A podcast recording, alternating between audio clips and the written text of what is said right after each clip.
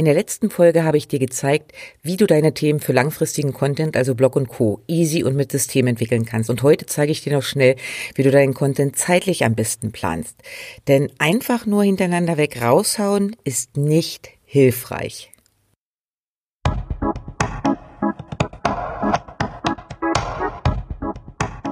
Willkommen beim Text and Sell Podcast. Hier erfährst du Step by Step, wie du dieses Verkaufen mit Worten hinbekommst. Denn, yep, wie du schreibst und was du rausgibst, entscheidet massiv darüber, ob du mit deiner Selbstständigkeit gutes Geld verdienst oder einfach nur ein teures Hobby betreibst.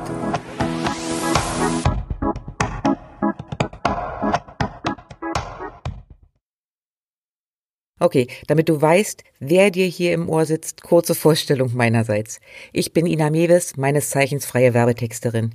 Ich unterstütze Selbstständige wie dich dabei, ihre Texte selbst in die Hand zu nehmen und so die Kunden zu erreichen, mit denen sie wirklich arbeiten wollen. Content, Content, Content. Yep, du brauchst ihn. Wie wichtig der ist, zeige ich dir in den kommenden Folgen, gerne auch mit einigen Praxisbeispielen noch belegt. Ich setze aber mal voraus, dass du das eigentlich schon weißt und jetzt einfach nur gern wüsstest, wie du deine Inhalte vernünftig planst. In der letzten Folge habe ich ja mit dir geteilt, wie ich meine Themen entwickle. Aber wie planst du das jetzt eigentlich zeitlich? Schritt eins.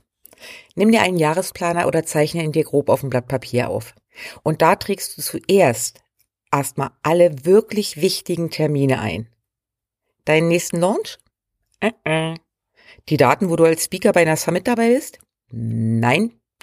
Den Tag der Jogginghose? Äh, nein, den schon gar nicht. Zuerst kommen in den Jahresplan die Termine, die dich privat betreffen. Wann hast du Urlaub geplant? Wann eine Auszeit? Und bitte nicht nur einmal im Jahr. Plane direkt am Anfang, wann du dir Zeit zum Luftholen nimmst. Ich meine, ich bin ja selbst so ein Duracell-Häschen, aber auch bei mir steht im Sommer ein freier Monat und auch sonst noch ein paar andere Wochen im Kalender. Ob ich alle durchziehe, weiß ich noch nicht. Ich plane aber entsprechend vor, damit mir dann eben nicht mein Content einen Strich durch die Rechnung macht. Wann haben für dich wichtige Menschen Geburtstag und du weißt, dass du in der Zeit davor mit der Vorbereitung für den Big Birthday Clash deiner Tochter beschäftigt bist? Wann gibt es Jahrestage, die vielleicht sogar für dein Business wichtig sein könnten? Also spontan fällt mir da der Sprung in die Selbstständigkeit ein. Wann war denn der? Trag das alles als erstes in den Kalender ein. Und erst dann kommen die Termine und die Planung fürs Business. Wann willst du welches Angebot rausbringen? Wo bist du vielleicht als Affiliate dabei und musst dich in den Wochen davor auch drauf einrichten? Auch das kommt bitte alles erstmal in den Jahresplan. Wenn du jetzt denkst, Affiliate, hallo, da bin ich doch noch gar nicht. Das geht manchmal schneller, als du denkst. Da reicht schon, dass du beim Adventskalender zum Beispiel mitmachst. Denn ja, der will auch beworben werden. Und dann solltest du mit deinem Content zu der Zeit eben nicht gerade thematisch ganz woanders hin galoppieren. Und damit kommen wir zum Kern dieser Folge. Plane deinen langfristigen Content strategisch um deine Termine herum. Stichwort Seeding. Wenn du einfach so mit einer neuen Challenge oder einem kostenfreien Workshop um die Ecke kommst, was passiert, wenn du keine Vorarbeit geleistet hast? Ja, nicht viel. Rocken wirst du das Ding nicht. Denk an die Kundenreise. Du musst erstmal ein Problembewusstsein schaffen, bevor du eine Lösung anbieten kannst. Also nimm dir deine Themenliste und schau genau hin. Was genau willst du wann in den Fokus stellen und welche Themen passen im Vorfeld? Denn die wenigsten von uns haben genau ein Angebot, das sie x-mal im Jahr rausbringen, was vielleicht auch daran liegt, dass dieser Ansatz nicht so ganz funktioniert, sondern du hast wahrscheinlich verschiedene Schwerpunkte. Und die darfst, nein, solltest du eben im Vorfeld seeden. Wie lang die Vorlaufzeit da sein soll? Ja, mindestens zwei Monate, gern auch drei.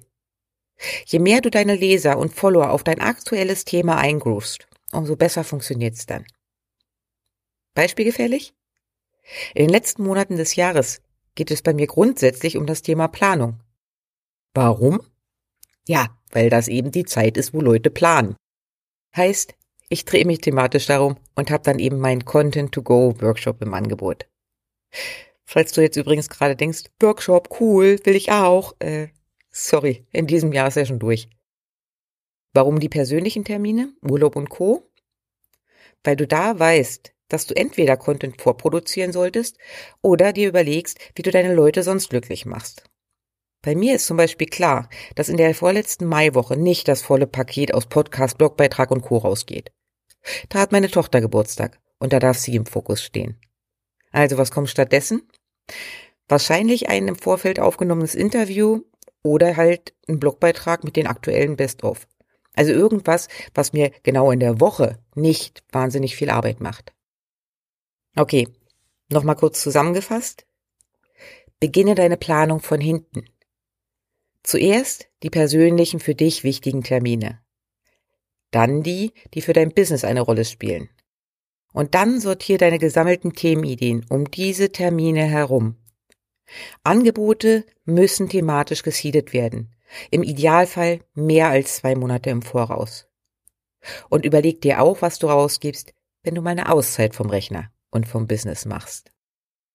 Falls du dich gerade ärgerst, dass du den Workshop verpasst hast, ja, das ist jetzt gar nicht so dramatisch, denn Content to Go gibt's auch als Selbstlerner.